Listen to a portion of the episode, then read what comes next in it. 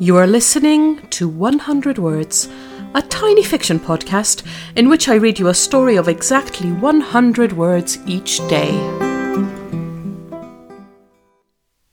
Episode 61 Fallow.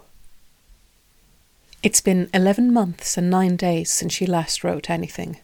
Not that she's been counting, of course. Every day she wakes up and sits down at her desk, hoping and willing the words to come.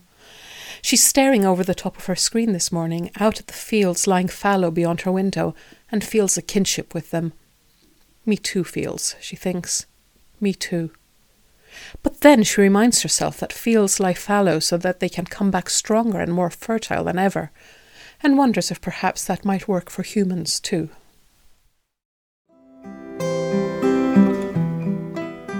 Thank you for listening to 100 Words.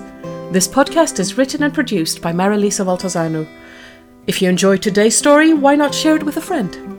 Don't forget to tune in tomorrow for another 100 Words. Goodbye.